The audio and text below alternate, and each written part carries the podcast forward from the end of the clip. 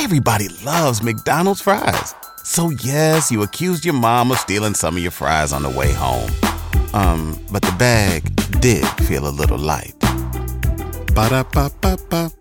Tonight on Love and Respect, two-time WNBA champion and Atlanta Dream co-owner, Renee Montgomery.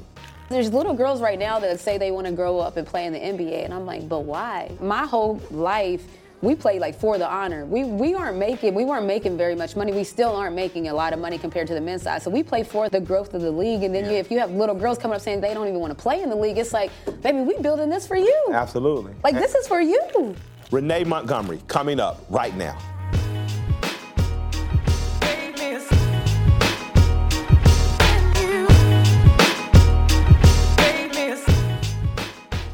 Renee Montgomery, welcome What's to Love and? Respect. I'm so happy to have you. here. I'm so impressed by you as a player and transitioning to an owner. You've accomplished so much in basketball on and off the court. What made you, and this is a dad of a daughter that just made JV. Okay. So shouts out to Michael Marie. Come on. What made you fall in love with basketball? You know, it's it's kind of when you're the youngest. So you talked about you have a daughter. Well, I'm the, the youngest. I have two older sisters, and when they were playing sports, I was playing sports. So they started playing basketball. I started playing basketball, and I just developed a love for it. They went on to do cheerleading, track, and major. ed. I had to let them rock because that wasn't that wasn't my vibe. Okay, but I stuck with basketball, and I kind of fell in love with like trying to be better because I wasn't good when I started. I know, like people, I know it's like people get surprised. I was strictly defense. I came in when the good player was tearing us up, and our coach would be like, "All right, it's time for you to do your thing," you know. So I fell in love with trying to earn minutes, and then trying to be a part of the team, and then trying to be like one of the main characters on the team. What made you work hard to be a champion? though? because when you're not good at something at first as a kid, Yeah. usually you want to quit, but you didn't quit. No, you know that's that's what drove me. Honestly, like what kind of kept my energy going was first of all, I knew I was in West Virginia, so there wasn't any pro athletes coming out of West Virginia. There wasn't a, a lot of other athletes in general. Shouts to Randy Moss. People Yeah, know that shouts he came out out. to Randy, you know what I'm saying? Shouts to my And guy, Jason, right? Jason Williams, White mm-hmm. Chocolate. So Yeah. we had the fact that you can name the couple that came from West Virginia should tell you exactly what we were dealing with. So I knew that I had like the odds kind of stacked against me, and I felt like I said I, I like that. I was like, all right, well, let's see what we can do. And so it started out as I told you, we I was coming off the bench heavy. And when I say heavy, meaning I was happy to get in the game if I got in the game.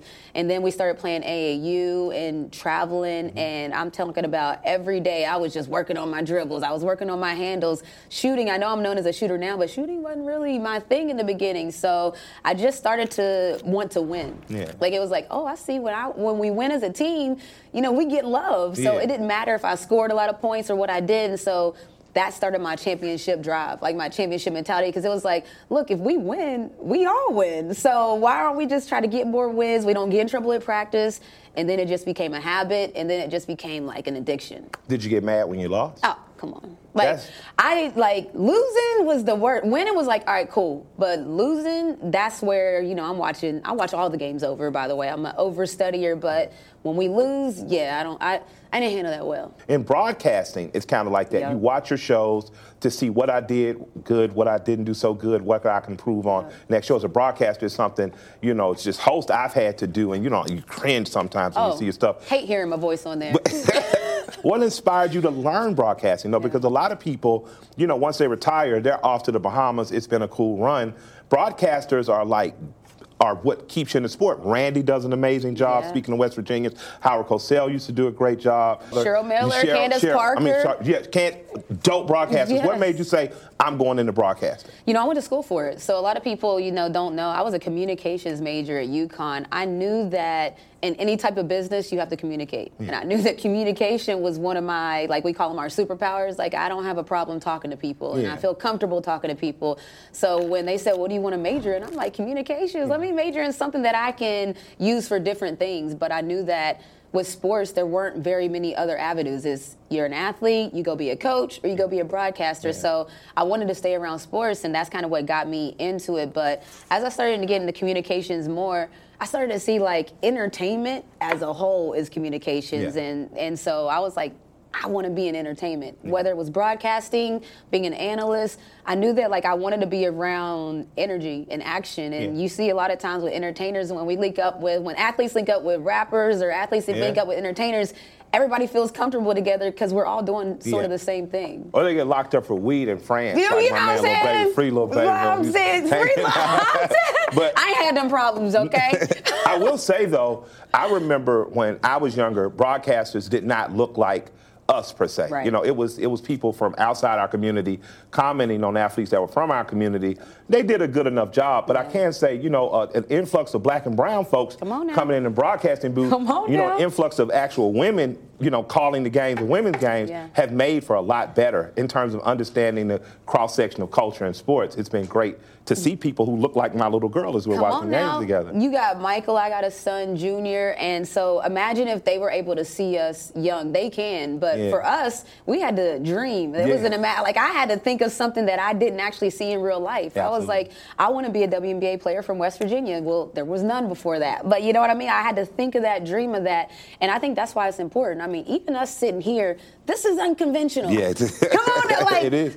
rapper Killer Mike is interviewing me. That's an an- like everything about what's going on is unconventional, and I love it because there's going to be people like you that like, yes, you're a broadcaster now, you're a host. Yeah. You know what I'm saying? You doing your thug thizzle out here, okay? You're gonna have me blushing. but you overcame a lot, like in terms of size. So people expect you to be big. You were not. Yeah. People expect you to as small to be get pushed around a lot. You didn't. You were you were tenacious on court, tenacious shooter. Overcame just being defensive only. You watched a couple clips or whatever. What you doing? Okay. You gotta do your homework. You gotta do your homework, dog. But you're a triple threat. Yeah. Heck of an athlete, heck of a broadcaster, Mm-hmm. and now owner. How did you parlay ownership in a, in a time where it seems like more former players are looking to become business people, owners, and more attributes are, are being shown than just I can shoot a ball? What brought you to ownership in the WNBA? It's crazy because that wasn't part of the plan. You know, I remember talking to Diana Taurasi at NBA All Star in Chicago, and uh, she was talking about like, "Yo, what you going to do afterwards?" You know, like just we just shooting the breeze, and she was like, "I want ownership," and I was like, "Oh, that's dope for you." You know, I was thinking Yeah. that like for her, like that's dope for you. And then as the pandemic happened, I opted out of the WNBA in 2020. And we wanted to do something big. I'm like, if I'm opting out of the WNBA, I need to have some type of big impact almost sh- like we didn't have to show why I opted out, but I wanted to show, look, this is why I'm opting out. And it started with protest, and it was happening at Yeah. Centennial Olympic Park. Yeah. We threw a pop-up block party, you know, Yeah. Juneteenth. Let's celebrate. There's not much to celebrate right now, but let's get to it. Absolutely. And then, you know, my wife, we just announced that we're married. Uh, my wife, Sirena Grace, thank you. She was like, you know, the dream might be up for sale soon, so you need to try to start thinking about that. I'm like, girl, what what money? You know, like I had to start like, what do you know that I don't know? And she just saw me there, and that's why it's good. Like I always talk about teams around you because people see us on camera right now, but you know you got a monster team around you. Mm-hmm. I got a team around me that's killing it, and so I can't take ownership of being an owner of the dream without mentioning my team because Yeah. they're the ones that even as I started telling my parents and my family and they're like, "Girl, yes, do it." And I'm like, "Everybody sees me like this is not a big deal." Like everybody was like confirmed and felt strong about like, "Yes, do it. You can do it."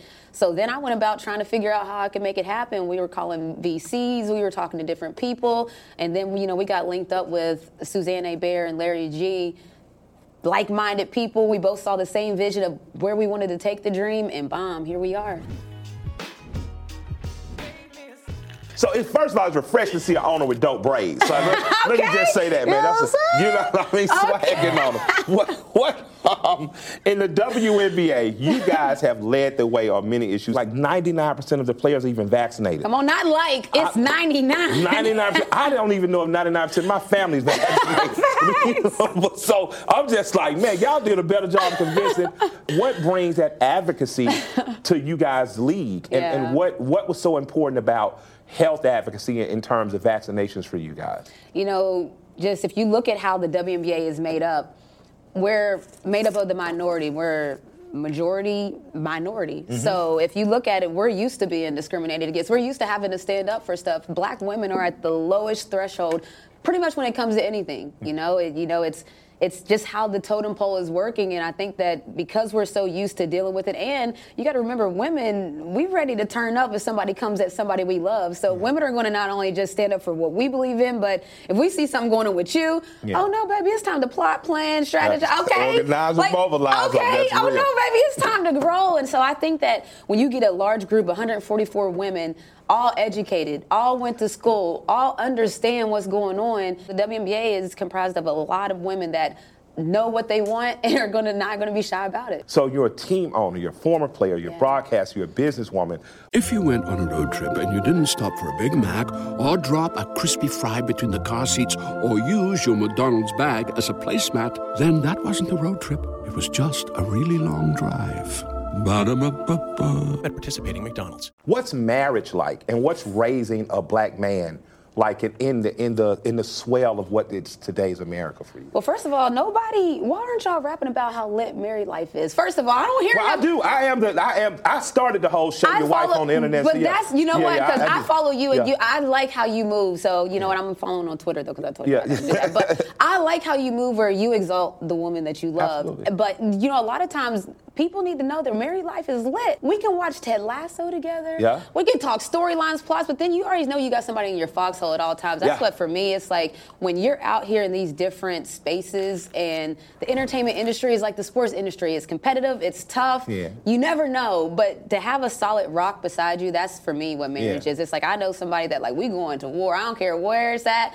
I don't care what happened, we going to war together. And so for me, that part is lit raising a son in this environment, a black boy, is is difficult because he's so innocent. Like he'll look at stuff, he's still asking, why did they attack Ahmaud Arbery? Like I don't understand what, like what happened? And I was like, there's no answer for that. Like, yeah. you know, like it's almost like you want to keep his innocence, but he also has to be aware. We need you to be aware because if you do get in a situation, it's not a game because he he's jokey, playful all the time.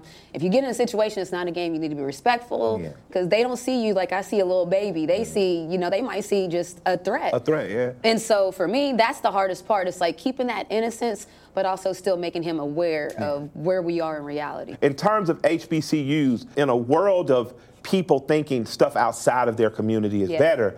I always like to remind people that you know how the leaders went to HBCUs, the people that, that are up on your grandpa's wall and your grandmother's uh, wall. The people that are in office right now. Shouts to our VP. Absolutely. I mean, Mayor Keisha Lance Bottoms. Absolutely. I'm talking about it ain't even the past history. I want people to know current history went Abs- there too. Absolutely. Current. And, and and and a lot of times I think what people forget is what, what we're missing a lot of times in the African American community is not competence, it's confidence. Mm. And a lot of times, smaller classes, a professor that looks like you and understands you, a professor that may be from the same background or a similar one, is going to help you. I had a white art instructor at, um, at a center we went to on Saturdays. I was in the Art Talent Center in, my high school. She's a white woman, but I didn't know she grew up poor. So me and Larry Newton were in her class, and she could understand that we didn't have the same monies to buy materials the other kids. She said, "So this is what we're going to do," because I was poor. We painted with coffee.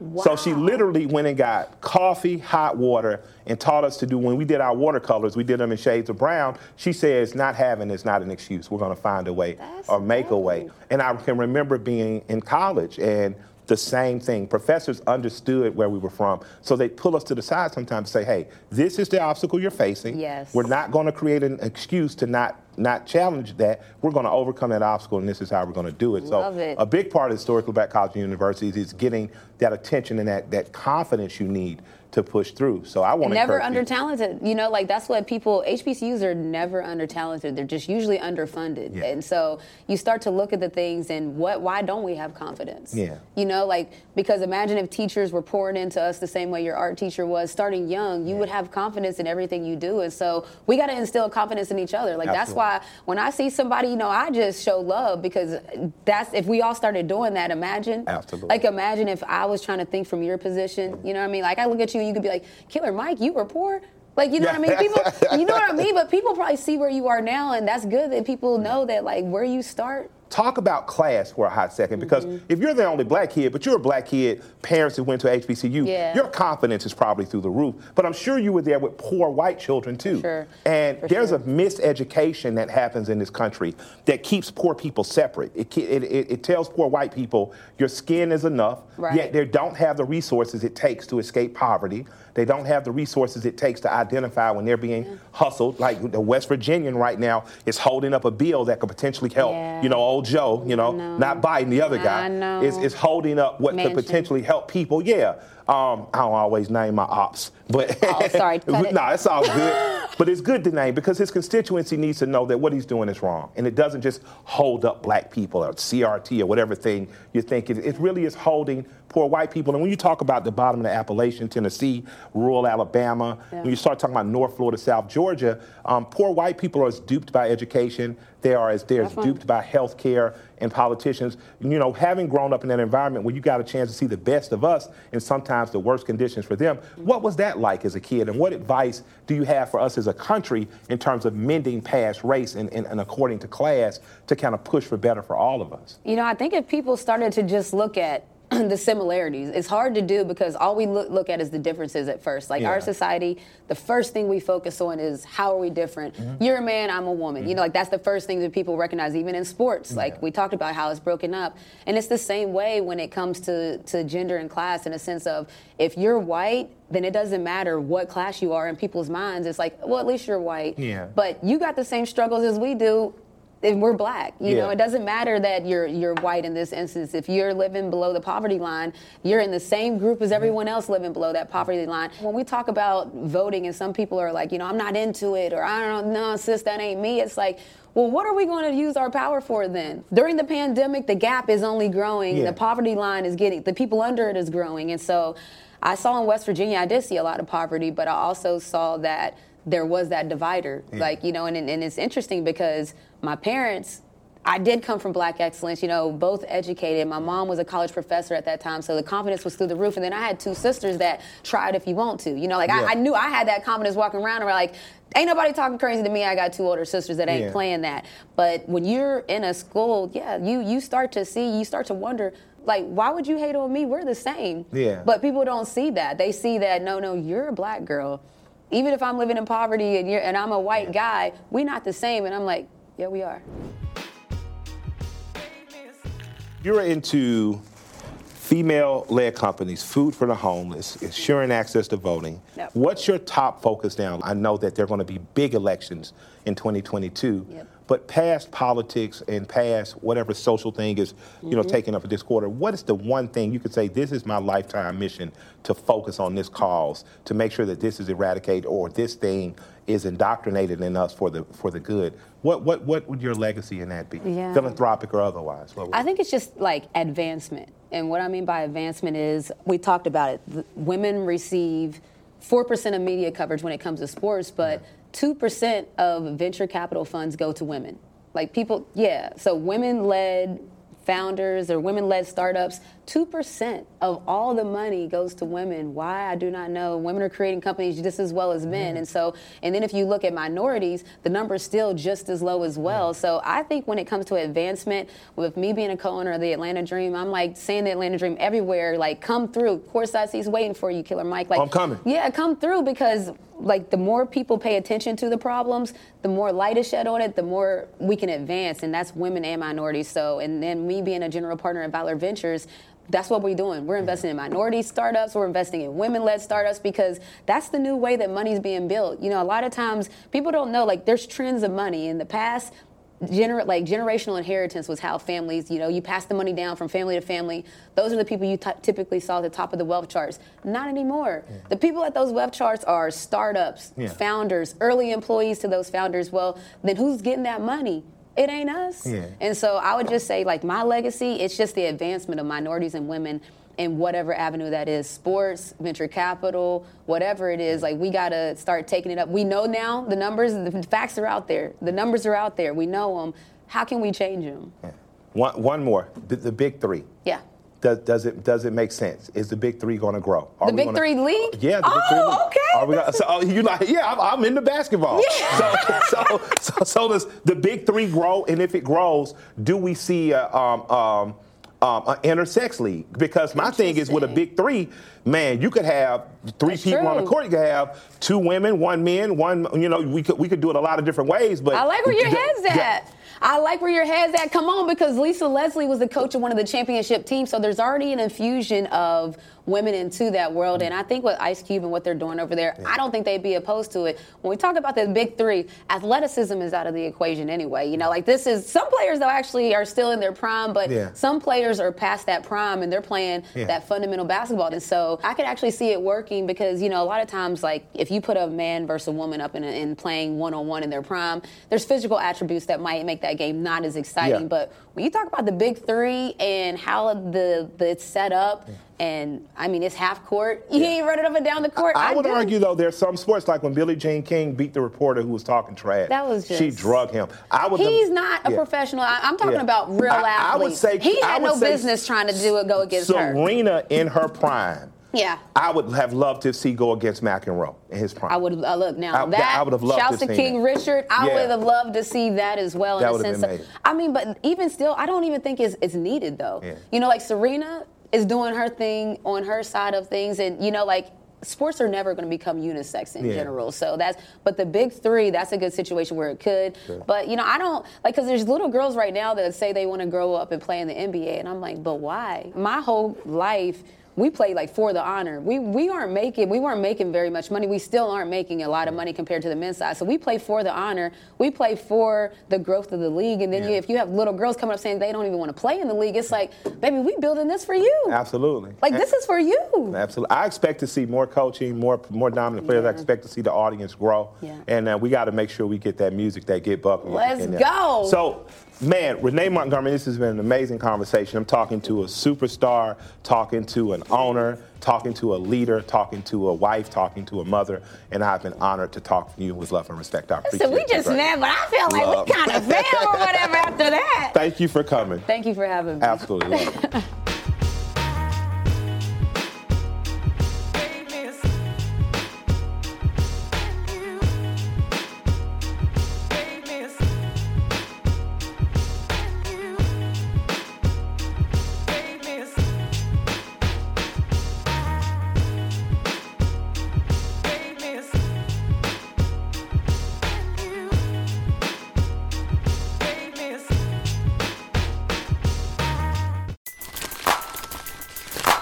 Everybody loves McDonald's fries. So yes, you accused your mom of stealing some of your fries on the way home. Um, but the bag did feel a little light. Ba-da-ba-ba-ba.